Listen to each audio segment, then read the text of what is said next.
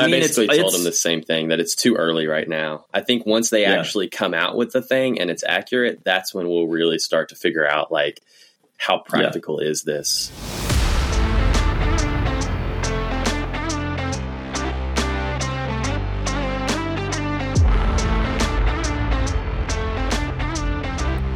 Hello, everyone. Welcome to the latest episode of the Matchbox Podcast powered by Ignition Coach Co. I'm your host, Adam Saban, and this week, Drew, Dylan, Kaitlyn, and I have a deep dive discussion on whether lab tests to measure metrics such as VO2 max, lactate threshold, body composition, sweat rate, and more are actually worth your time and money. Dylan also goes on about his longing for the continuous lactate monitor to be widely available, or at least available for his own personal use.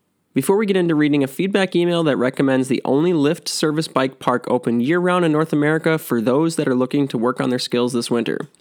Today's show is also brought to you by Flow Formulas. Everyone here at Ignition leans heavily on Flow Formulas for everyday training and race fueling needs. If you too want to give it a try, head over to flowformulas.com today and use the discount code IgnitionPodcast10 for 10% off your first order. And as always, if you like what you hear, please share this with your friends and leave us a five star review. If you have any questions for the show, drop us an email at matchboxpod at gmail.com with email title the Matchbox Podcast, or you can head over to Ignition Coach Co and fill out the Matchbox Podcast listener question form. All right, let's get into it. Okay, this is from Jim. So, question for the Matchbox podcast Do you guys regularly test VO2 max, resting metabolic rate, lactate testing, etc.? Is it worth the money to dial in your zones via these methods, or can you get close enough based on field testing? So, I'm curious. Like, I, I think he's asking, you know, first, first and foremost, personally. So, I'm curious what you guys like. Have you guys done uh, any like lab testing? Uh, I have not, but I've got a friend here in Brevard who's really into lactate testing, and I think I might have him do a lactate test on me. Um, You're also coming to Indianapolis with me in February to do a lactate test. yeah, And a lactate. resting. Yeah, what is We're gonna this do- like? What is this like co- covert operation you keep? We're gonna talking do the whole thing. We're gonna it's at VQ Labs Indy. They're hooking me up. They're hooking me and Dylan up. Can I come? Yeah, come on down, dude. like that's a All right. quite a hike for you. I mean, I guess it's a pretty good hike for Dylan too, but Dylan has other people he's going to go see while he's there too. But they're going to do the full metabolic, like resting metabolic DEXA scan to get like your body composition and all the different lactate testing as well. I don't know if they do like VO2 Sweet. where they actually like hook you up to the to the thing I would imagine while they you, do if, if while you're got it. riding, but that'd be cool. Yeah. Mhm. So I lac- lactate testing is probably the new frontier in cycling. There's a lot of people already. It, it's the new frontier in endurance sports in general. Uh, there are people who are already lactate testing with you know they take they prick their finger or their ear and they do a test strip and then they put it in this thing and it tells you your lactate. That's an okay way of doing it. Uh, it's a little clunky and you know it, uh, if you're used to using a power meter or heart rate monitor, it it's going to seem uh, clunky is one way to put it, but it's just I guess inconvenient would be another way to put it. Um, inconvenient enough that it it's it's like a road I haven't even gone down yet. Um, I've actually got a lactate. Uh, I I've got a, a tester and I haven't even used it yet because the amount of steps that you need to go through. But uh, I think I will get my buddy here in Brevard to do a lactate test on me just so I, I have the numbers. But the recently they've been talking about how continuous lactate monitors are on the horizon. And whenever those come out and they've been proven to actually be accurate, that will that will change cycling the way the power meter changed cycling. It's it's going to revolutionize training. Um, so, and I'm not the only one saying this. It seems like pretty much every single coach that knows anything about lactate is saying the exact same thing. So, But not Geoff Kabush. He's yeah, not saying 'cause, You know, Geoff Kabush is a world renowned coach. So, I'm Dylan. I'm curious. Do you think that it'll be such a uh, like you know revolution in training that the power meter will become obsolete no, to at least to athletes that have access to the uh, continuous lactate No, I don't think so because the continuous lactate monitor is, uh, you know, it's measuring.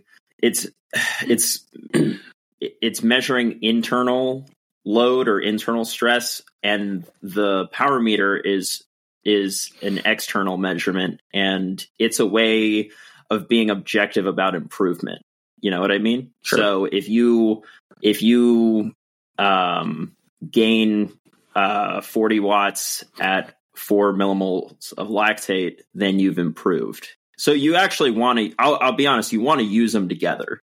You want to use the Mhm. power meter and the lactate monitor together. I, I I know that there's some people that when they got a power meter, they got rid of the heart rate monitor and they just never use a heart rate monitor. They only use power. I think that's a mistake as well. I think you should use a heart rate monitor with a power meter. Uh, it's good to have both of those pieces of data, and if you can add, lactate onto that, all three of those pieces of data, you would you would have the best insight into your training that anybody has ever had if you had those three pieces of data. Yeah. Yeah, I guess when I said obsolete, I didn't mean like throw it in the trash. I more meant like, let's say you're going off for a zone two ride. Would you prescribe that zone two ride based on, uh, you know, the lactate measurement? Yeah. So I think that if if continuous lactate monitors came out and they were proven to be accurate, I think that coaches at, at least I think that I would stop prescribing zone 2 workouts it based off of heart rate or power. If if the athlete has a continuous lactate monitor, you would start uh, prescribing zone 2 workouts based off of lactate. yeah. How's this different than heart rate? Because heart rate is also an internal measure of effort. It is, yeah, it is an internal measure. Uh, and, you know, your heart rate and your lactate are fairly closely correlated. So, you know, you can, again, you can do, you can do this where you can find out roughly where your zone two heart rate is. And that's a pretty good indication of, of whether you're going too hard or too easy on a given workout. So it's not like you can't figure this stuff out right now. You can certainly. Uh, there's rough estimates, or you can use a lactate uh, the current lactate monitors that we have that are a little clunky and you can figure it out. I'm just They're saying that it's clunky, and I can't believe you haven't used it yet. If it's going to be so revolutionary, why haven't you used the one that you have?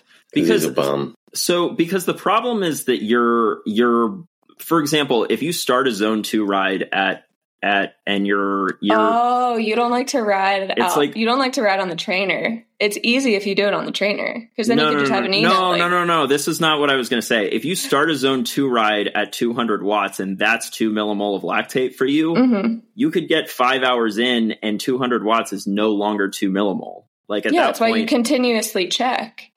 yeah, I guess. But uh, but how like how hard is that to continuously check? You have to constantly be pricking your fingers. You have to constantly be putting it in the machine. Yeah, so people that do it, like you're either on the trainer and you're you're stopping every like 30 minutes to an hour, um, or you're outside repeating like a circuit or like one stretch of road and then Yeah. having somebody. I mean, people who, people who use it to do intervals, they're stopping every interval or every two, depending on how long the interval is. Like every interval or every two intervals to check their lactate. Mhm. You know, um, I mean, yeah, it's a it's a huge pain right now to take your lactate. I guess it I guess it would be easier if I rode on the trainer. I do not. I I did a one hour trainer ride yesterday, and it was torture. Why did you do that? Uh, I'm I have a very mild cold right now, and I didn't want to expose myself to Hmm. cold weather. Bummer. So, I mean, like your heart rate also changes throughout the ride, and that Yeah, exactly. Yeah, So like I feel like if your lactate is like if you're trying to keep it under a certain number for your lactate levels, what are the odds of that being the exact same thing as like a heart yeah. rate It's ceiling? it's very it's very yeah. That's why that's why a lot of coaches, including myself, prescribe zone two workouts off of heart rate instead of power. You know, um, and and like I said, that's we have we have decent ways of estimating it right now, both with a power meter and with a heart rate monitor. I'm just saying, if you had a continuous lactate monitor, there's no estimating, there's no guesswork. You know, yeah, that's what I was hoping you'd say. I felt like we were we've all been asking you the questions and like like we're all playing devil's advocate, but I guess you seem like you know the most about it, or at least you're the most excited. Dylan, how much it. how much do we know about how uh, lactate levels can fluctuate based on external variables. So, say rested state, uh, you know, your state of nutrition. Yeah, they. Um, so just like with fatigue, yeah, just like with your heart rate, all of that can affect your lactate levels. And I don't even think that we have a full grasp of how much those affect lactate levels because we don't have continuous lactate monitors. And we there are some people that are constantly checking their lactate with the technology that we currently have and they probably have a better idea of how their body responds to say caffeine or not getting enough sleep or fatigue et cetera et cetera et cetera. But at this point we've had heart rate monitors that's for so long that any individual who's used a heart rate monitor for long enough can tell you what their heart rate's going to do if they didn't sleep the night before or if they had caffeine or if they're really fatigued. Sure and whenever this technology comes out, I think every individual is going to have a way better idea of how their lactate responds to all of those variables as well. Sure. Yeah, we'll see. It when did they when, when is the forecast for when they'll be kind of readily yeah, available? I don't know. There's not a there's not a date. The K Watch or the PK Watch, I think it's K Watch. Is it it's just K Watch. I have it pulled up actually. Uh, is it going to be like a CGM where it just like is a thing that sticks in the arm with a little like yeah, I th- um, yeah, I think so. Thing that goes into the mm, yeah. Okay. Um, I signed up for their newsletter or whatever, and also I told them that I want to be a test subject for their K Watch. They haven't gotten back to me. Um, so. Some people some people sign up for the early access to the Tesla truck, and other people sign up for the early access to a continuous lactate monitor. so I think going back to this guy's question, like with any type of data, you just need to know how to use it. And the more frequently you use it, the more information you're going to gain from it and be able to apply. So like people thought the CGM, the continuous glucose monitor, was going to be super revolutionary. And it's like, meh. I mean, it, it yeah, I gave it a shot. Blaine gave it a shot. It's none of, here's the thing, none of these pieces of equipment are going to make you any faster unless you know how to apply the data. So it's like, I mean, I've I've done all of the tests just because I I went to school for exercise science and we had a human performance lab and like we had to get so many hours, um, so we had to run tests on each other. So I've had the VO2 max test done, the the Wingate for your you know maximal anaerobic capacity, you know all of it. The um, yeah, unless you're if it's super accessible and you can continuously or routinely, I should say, get it done, um, it's good to track progress. Um, but I think to have these tests um, as data to support your training and influence your training, you're better off getting a coach. A coach can do that better than um, this, you know, paying for, you know, a lactate meter or paying a university to get you know multiple VO2 tests done. Yeah, and I think something you you you pointed out there is really important to to reiterate. So you said unless you can have some of these tests done routinely, then you know and interpret the data appropriately and apply it to your training appropriately, the data itself is not yeah super valuable. And I think it might be that's why field tests are so common. Mm-hmm. You know, that's something that you can repeat. Yeah every month if you wanted to track progress every month. You know, most coaches will probably prescribe it every two or three months just to update zones. But like that's something that can be repeated and it's more convenient to do. Uh, for most people, it's free. You know, you don't have to go to a lab. You don't have to take time out of your day. You don't have to pay for the lab testing to be done. Um, you don't have to sacrifice like training in the process. You know, so it's, I mean, that, that's why field tests exist. And the field tests aren't derived out of nowhere. You know, the field tests are derived in conjunction with using lab data to try and correlate the best protocol that will output the you know the closest most you know relevant uh, you know output you know FTP whether it's power or heart rate you know that's that's where these protocols came from it's not like someone just said ah, I think I think if you went out and did a hard effort for 20 minutes that should be pretty close to estimating what your functional threshold power is it's like no they they they've done research to try and back up the those protocols, and that's that's why they've kind of you know stuck to this day. Um, you know, so I mean, I I I, I think the you know CLMs will maybe revolutionize training at the highest level, but I I, I kind of tend to agree. I don't know that they're going to revolutionize training for most everyday athletes. And I will say, look, I know I know where your head is with this. You, you know, most of these um, I mean, you can do it with any test, but there's so many modalities for available to us to compare ourselves to other athletes. The first thing you're going to do when you get your VO2, if you don't know, like really what it means is you're going to, you're going to see, try and find out what other people's VO2 is. Same thing with FTP. Like you're going to try and find out what other people's FTP is uh, to give yourself some sort of comparison to where you are in comparison to them, you know? So just, yeah, just stick with the field test. It's repeatable you compare yourself, you know, to yourself. And yeah. Do any of you guys have athletes that uh, have whether it's the Wahoo or Garmin watches that will try to estimate what your VO2 max is? Yeah. Yeah. The Garmin. Oh, mm-hmm. Drew's, Drew's got one on his wrist. what do you guys do with that data? Because I, I, have a couple athletes that that have that. You know, they'll they'll insert it into Training Peaks and kind of ask me to do absolutely you know, interpret, interpret nothing it. with that data.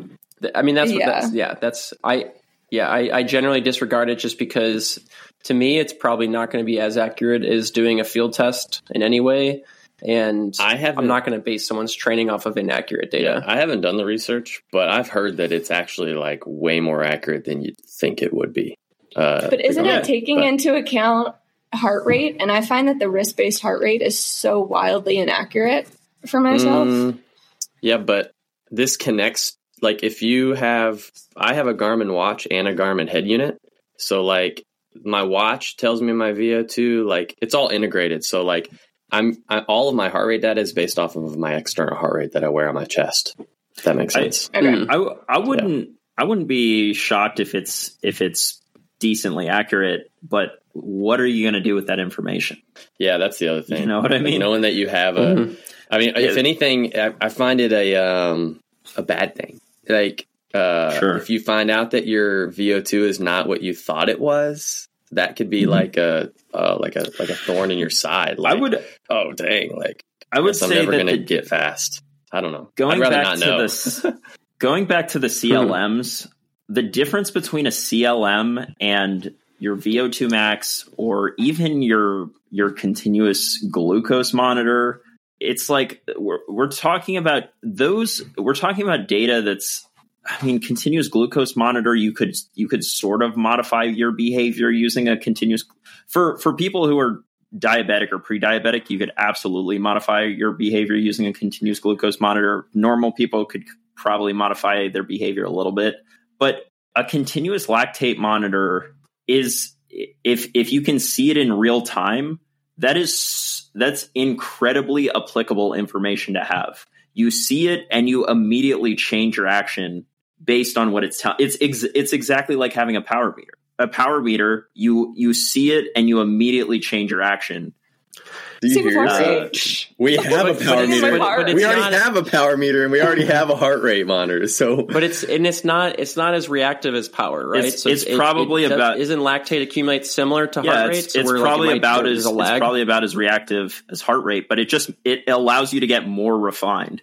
Um, Dylan, what you're saying is that during a race, if you look down mm-hmm. and see that your lactate is at a certain level, you're like, "Holy crap! I need to back it off, or I'm going to blow up." We can do it, the same. I, we can do that right now with heart rate. When my heart rate hits a certain number, I'm like, oh snap, I got to back it off. Like, isn't that the same thing? Well, you can just you can this way. There, I I don't know how many times I have to explain this, but there's no guesswork with the lactate. There's absolutely no guesswork at all. It is the number that you want to know. okay. Like heart so heart rate. Will... Heart rate is a proxy for the number you want to know. Okay. Okay. I, I will say I'll I'll give the lactate monitor this. One of the things that we try to train is repeatability and lactate buffering. So, obviously, using a lactate meter to physically see how quickly you're able to buffer lactate after. But then it's like, yeah, the the CLM would obviously be better. Um, but in that specific scenario with the lactate meter that we have, it is kind of a pain in the butt because you do have to test after every single interval. But I mean, I see the argument for it there. That's one where heart rate doesn't really, I mean, you can see how quickly you're recovering, but yeah. I'm excited to do the lactate testing with Dylan. I think the whole like lactate VO2 testing with me and Dylan will will answer the question who is more talented. I knew that because Yeah. it's literally going to be like I don't know. One of us is going to have a higher VO two or whatever. Like to me, I don't know. I, I'm not. A, I'm not an expert, but to me, VO two seems like the uh, the one metric that's h- very hard to increase or decrease. It's almost like an innate attribute. Uh, like you hear all the time of like Lance Armstrong had some crazy like 80 Yeah. plus VO two or something it, like that. It in, it increases with training, but only to a point. Uh, Yeah, and there's a right, point right. at which it plateaus, and then it's very hard to increase it afterwards. So it I'm is so kind. curious. I want to see who has a higher VO two. Yeah, I mean, it's kind of a way. It, it- there's so many other factors, right? Uh, there's so many other genetic factors, not Yes. uh, not just taking it like not taking into account uh, race craft factors if if you want to. But there's so many other genetic factors other than VO2 max. But it's probably the closest test that you you have to trying to figure out how genetically. Um, predetermined somebody is to be good at endurance was the, sports. What was the word that you said last week? Uh, what was it? Um, prepa preposition or something? Pre- predetermined. no, I don't. I don't think said. pre- predetermined's not the right word. I'm. I'm trying to think of re- what that word you was. said I can't some remember. crazy word. predispositioned. no, because I know what those means. It, whatever he said was like a word I had never heard before. Yeah, I I can't, can't remember it. I don't remember, but it was good. It was on the Bonk Bros. We'll have to go back and listen to it now. Anyways, yeah, I, I was literally just having this exact conversation about the whole continuous lactate monitor with an athlete two days ago, and I was like, "Oh, hey, I'll I'll uh, I'll email you." I, I was like, "I'm sure we'll talk about it on the podcast sometime in the future." And little did I know we were going to talk about it two days later. Uh, but I, I mean, it's- basically told it's- him the same thing that it's too early right now. I think once they Yeah. actually come out with the thing and it's accurate, that's when we'll really start to figure out like how practical is this? Because exactly what Kaitlyn said, like people seem super excited about it right now, but I'm really curious to see like how practically Well, useful it's going to be. Remember what Scott was saying on the Bonk Bros? He's he said his team tried to do lactate testing on him, and it was clearly inaccurate, and it took a ton of time, and he had to do all Yeah. these efforts, and it was a huge waste of time and energy and resources. yeah. um, so and he also said that they used the data for a research study, which is even like that's kind of Yeah. scary. So, you know, but I, I think that those are all flaws of the current way we test lactate. It's just incredible. It's just an incredibly clumsy way to test it. So So we're gonna we're gonna make a don't know. watch. I feel and the- like- and the watch is gonna do it. it The seems a little too. It seems a little too good to be true. like the the triathletes at the highest level. So like your Gustav Iden, Kristian Blummenfelt, Lionel Sanders, like Sam Long, all of them are doing lactate testing almost every run workout, almost every bike workout. And they have in person coaches that are like running these Mhm. tests on them day in and day out and have it down. Like there's a finesse to it for sure. Like we have one and yeah, I can like Blaine and I got into an argument over it the first time we were trying it because I wasted so many of the strips because it's I mean it is it's it's hard to get an accurate you have to like swab with alcohol then wipe it again like if you're doing ear then wipe it again and then like the strip can't touch your skin otherwise it comes out contaminated like you only have to get like the blood into the sample it's it's hard um Okay, so, So it is kinda- yeah. So that process uh, that that is such a pain. Obviously, it's just who who is going to do that unless you are unless you're the in the top 0.1 percent of triathletes in the world, right? And I, I get it. There are people doing this. Usually, they have a coach there doing it for them, right? They do an interval on Mhm. the track. They have them take their lactate. They do another interval on the track. They have them take their lactate. It's it's almost it's almost so difficult to do that it's it's it's I'm not saying it's impossible to do it yourself. There are people doing it themselves, but it's almost like you need Yeah. another person there to do it yeah for you. Yeah. If you have a continuous lactate monitor, then it takes out all of that. You know what I mean? You don't need you don't need any of that. It's just on your wrist or on your on your head unit. If they can do this, why hasn't somebody come out with that device that I've talked about where you implant something into your throat and it counts all of your calories and nutrients as you Yeah, that eat would be dope. That would be That- that would be way that would be more revolutionary than lactate because then you can actually measure exactly what you're putting in your body, like how many carbs, how much protein, how much fat, and You at know- the end of the you day, what I- your app will tell you like, bro, you need to eat more vegetables, which is probably accurate, but the app telling me might help. I mean, I wouldn't I wouldn't be surprised if that's that's you know somewhere Can I sign the up for? Can I sign up to be a test a test rat for that? I was I was also You're thinking when question. I No, I was also thinking when I got uh when I got blood work done, how nice would it be if if they could if you could implant something in your body that monitors your blood and all your all your blood values you just have on an app. So you can see you can see what your iron levels are you can see what your testosterone levels are you can see what y all of it. When you get regular blood work done it's all just there on an app that you can see day to day change If we can And- send people to the moon, we should be able to. we should be able to do these things. Come on, people! What? Why are we building rockets? We need these devices for our athletic endeavors. We should. Yeah. Somebody should email Jeff Bezos and tell him to rearrange his priorities. we need Yeah, dude. Everyone knows that lactate levels are going to change once we're living on Mars, anyways. probably uh, okay, let's let's uh let's move on. okay. yeah, I don't know. Did we? I don't know if we really answered that guy's I question. know, we kind yeah. of just went into a huge tangent Well, on continuous lactate monitors. I mean, the, the the last part of his question is: Is it worth it? You know, Mhm. or can you get close enough with with field testing? feel like I touched on that. Yeah, Yeah, uh, yeah, is, and I, is, I think wait, I think that is would what, be is my what, is recommendation what too. worth it? Uh, VO2 lab testing for lab VO2 max, resting VO2, metabolic. VO2 max not worth Rest- it. Resting metabolic rate if you're trying to lose weight might be worth it, but otherwise no. Lactate, and then lactate, how testing. it currently is tested, yes and no. Let's Once assume the- that the let's assume the lactate testing is accurate. Then I, Like- I could see it. Yeah, I mean, I could see lactate testing being the most useful out of the ones that he rattled off there.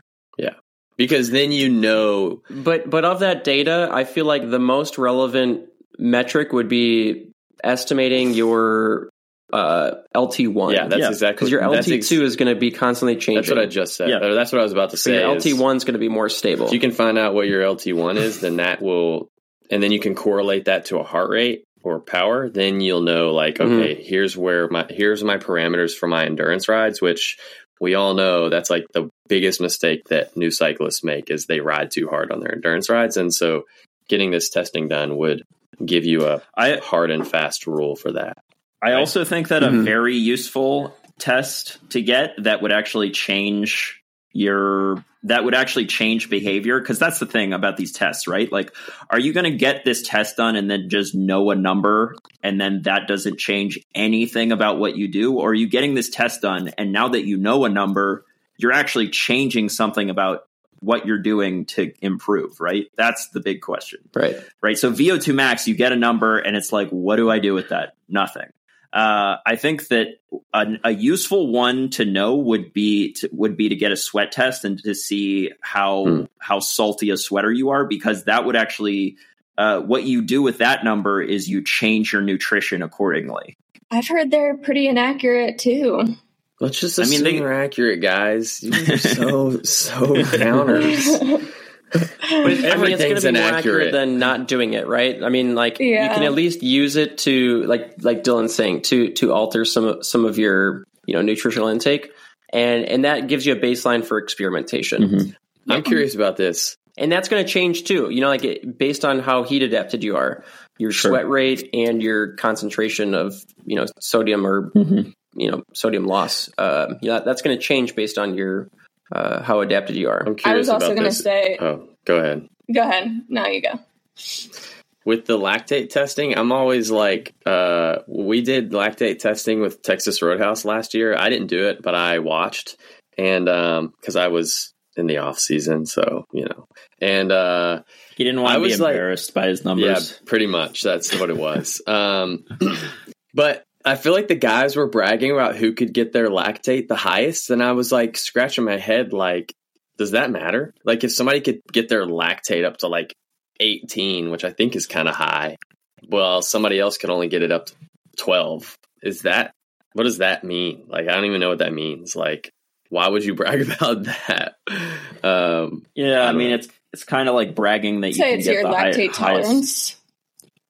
Tolerance. Well, but like I feel like Like- somebody could get a really high lactate number, but their like LT one and LT two are pretty low. Like Yeah. they're not very fit, but they can they can make themselves go way deeper. Is it just a matter of being able to like go that deep, or is it some physiological? I yeah, I don't I don't know if maximum lactate like core is is the same as like maximum heart rate where you can't really relate the two Yeah, like one person to the next. right. Yeah, I'm just curious about maximum lactate, whatever. Yeah, numbers. That'd be. I'm just. I want to know why that's useful. I w- so I, I think the thing to keep in mind, like we talk about marginal gains versus maximal gains for equipment, or maybe all equipment gains are marginal gains, depending on who you ask. But we talk a lot about marginal gains for equipment. I would, I, I'm not. I will say that doing all of this testing is probably under the umbrella of marginal gains, even though it's a training related gain. You know, your maximal gains are like get a power meter and start training with periodization and you know uh, at at the at the right zones, etc. And then this is like a marginal gain on top of that to get even more refined with your training. I wouldn't call this a maximal. Any of these tests a maximal gain, I would call them a marginal gain. Right. If you are going to spend your money on a test, I think the stat should be DEXA scan because this goes beyond training to just longevity or, or health span. Um, and that is something that you you have it's proven you you can change your bone density. You know, the old school way of thinking is like you'll lose it or you use it or lose it, um, and you're just in a steady decline in bone density after the age of fifty or fifty five, whatever it may be. But um, that's not necessarily the case. Um, you know, if you're doing a lot of low impact activity and you're just spending hours on the bike or and not not running, not lifting, um, it's definitely something you want to look at and may push you to um, to increase your your bone density, you know, strength training and and potentially um, mitigate your risk of early onset osteoporosis. What is it? Osteoporosis, osteoarthritis. Osteoporosis. Yeah. Yeah. I would I would agree with that and I would also add on to that the that probably more useful than any of that is getting uh regular blood work done. Because not only is that not only is getting regular blood work done going to affect your performance, but it's also going to affect your overall health. Uh, if you, you know, for example, know that you have, um, I don't know, like if you're if you're deficient in some nutrient, not only could that potentially affect your performance, but it could also potentially affect your overall health. It's it's a win win to get regular blood work done, and it's probably going to affect your performance more than all these other lab tests if you can address a deficiency that you have. Yeah, especially if you're going to be either doing an altitude training camp or racing at altitude. Yeah. Uh, there, there's certain markers that you want to watch out for. Um, you know, being deficient in, For sure. especially iron.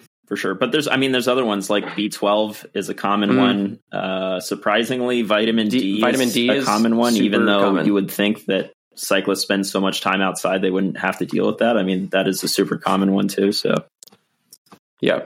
Well, I mean, it depends where you live. If you, because because your sun exposure is is uh, only as effective as how much skin exposure you have. Mhm. So if you live somewhere where you're in long sleeves and long, you know, pants half the year, Yeah. Then your surface area for you know skin exposure to the sun is like drastically reduced most of the time. Are you telling me that should I I should wear short sleeves even if it's cold outside? There's benefits to that.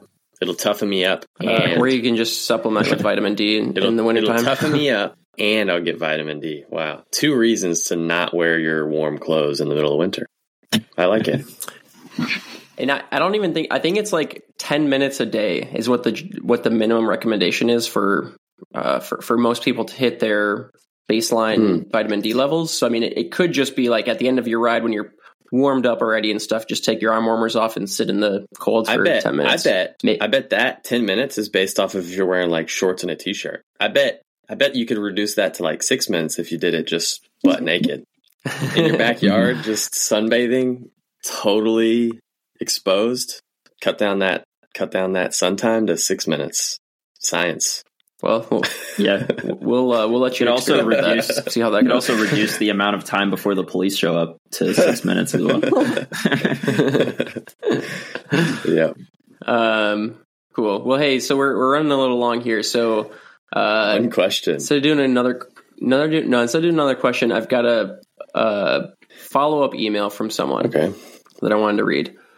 Uh, so this is from Jordan, and Jordan says, uh, "What's up, y'all? Great job on the podcast. Always great information. I was listening to a recent episode where you guys were responding to a question from a guy that was training for mountain bike events. Dylan suggested he look at lift service bike park bike, parks to enhance his skills, and others on the podcast seemed surprised by this suggestion given access." There is, in fact, a lift serviced downhill mountain bike park that is open year round, Spider Mountain Bike Park in central Texas, about an hour west of Austin. I believe it's the owners of Angel Fire Ski Area in New Mexico that that moved on a full moved on a full ski lift and installed it on a 500 foot hill in Texas, and is the only downhill bike park that is open year round, to my knowledge. Keep up the great work, thanks, Jordan. So I just want to read that for anyone out there who did listen to that. We were, we were talking about mountain bike skills and, and how to incorporate skills training into your everyday training. And I thought that was an inter- interesting, you know, the fact that it's the only uh, year round lift access bike park in, in the country. I think that's kind of cool. So, you know, for a lot of people, wintertime would be like the best time of year to work on skills, but most bike parks are closed in the wintertime. So if you have the resources to either drive there or you know fly there for you know a weekend or a week i'm sure they have skills coaches available um, but even if not you know just the chance to go and ride a lift service bike park could be kind of cool in the wintertime Somebody This- should make one of those in Kentucky. Dude doesn't kentucky have that underground bike park No, it got shut down. That was literally like it was literally Oh. like uh, maybe a half a mile from where Crossnets were, but and it was mostly like a BMX park more than a. It wasn't like a mountain bike. You could ride a mountain bike around there, but it was made more for like dirt jumpers and BMXers than it was. did you go ever Yeah, two or three times. It was Fun. I mean, Drew, you Okay. are only one state over from Tennessee, which has Windrock, and Windrock doesn't have a ski lift, but it is a what's Windrock? I don't know what it year-round is. it's a year-round bike park.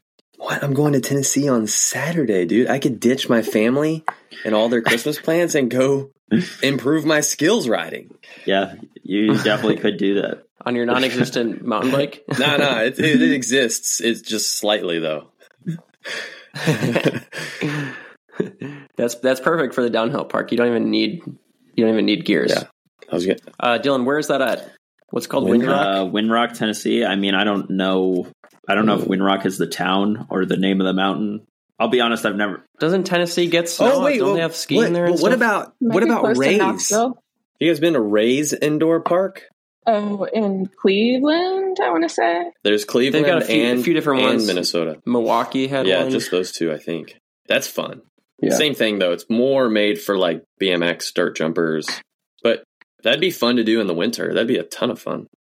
Yeah, They've got like skinnies and uh, some like rock gardens usually. So I mean, you can you can do some. I mean, mountain I will bike s- skills. I mean, I, it's it's arguable whether like riding skinnies is actually like a uh, needed skill for mountain biking. But I mean, if it improves your Well, balance, I will say that if, you know, like, let's just hypothetically talk about a mountain bike racer who lives in Michigan who's stuck on the trainer or the, or maybe the fat bike, but mostly the trainer all winter. And then, you know, the first time they actually ride their mountain bike, it's, they haven't ridden a mountain bike in four months or something or three months. I don't know how, how long you have to not ride a mountain bike if you live in Michigan. I'll never move there, so I'll never find out. But if that is the case, then maybe making a couple trips down to Rays is better than nothing. You know, Yeah. sure, And totally, it's fun. Mm-hmm. Sometimes you gotta just have fun, guys. That's important. yeah. I got I, I on all in the same day when I was the one time I visited Cleveland, I went to a bar and got a hot dog with with Froot Loops on it, and then from there Ew. I went, and then I went from there, I went from there and got a tattoo, and then from there I went to Rays, all in the same day. Wow. wow, that's pretty fun, It dude. was like probably one of the most epic days. changing. Yeah. Honestly, it was, like, the- it, it was a team I was on. We were sponsored by the bar and the tattoo parlor, and then we just d- went to the- Rays. the day that you just described sounds like sounds like if you asked a 14 year old boy what would be the most awesome day ever. I was 19, so pretty pretty accurate. All right, good stuff. Cool. Well, yeah, let's let's wrap it there. Catch you guys next week. Yep. See ya. All right, folks, thanks for tuning in for the latest episode of the Matchbox Podcast. Like I said at the beginning, you can send any questions or topic suggestions to matchboxpod at gmail.com with email titled The Matchbox Podcast. Links to each of our social media pages can be found in the show notes. Tune in next week for another endurance training related discussion and learn more about how you can find that extra match for your next big event. Catch y'all soon. Let's go!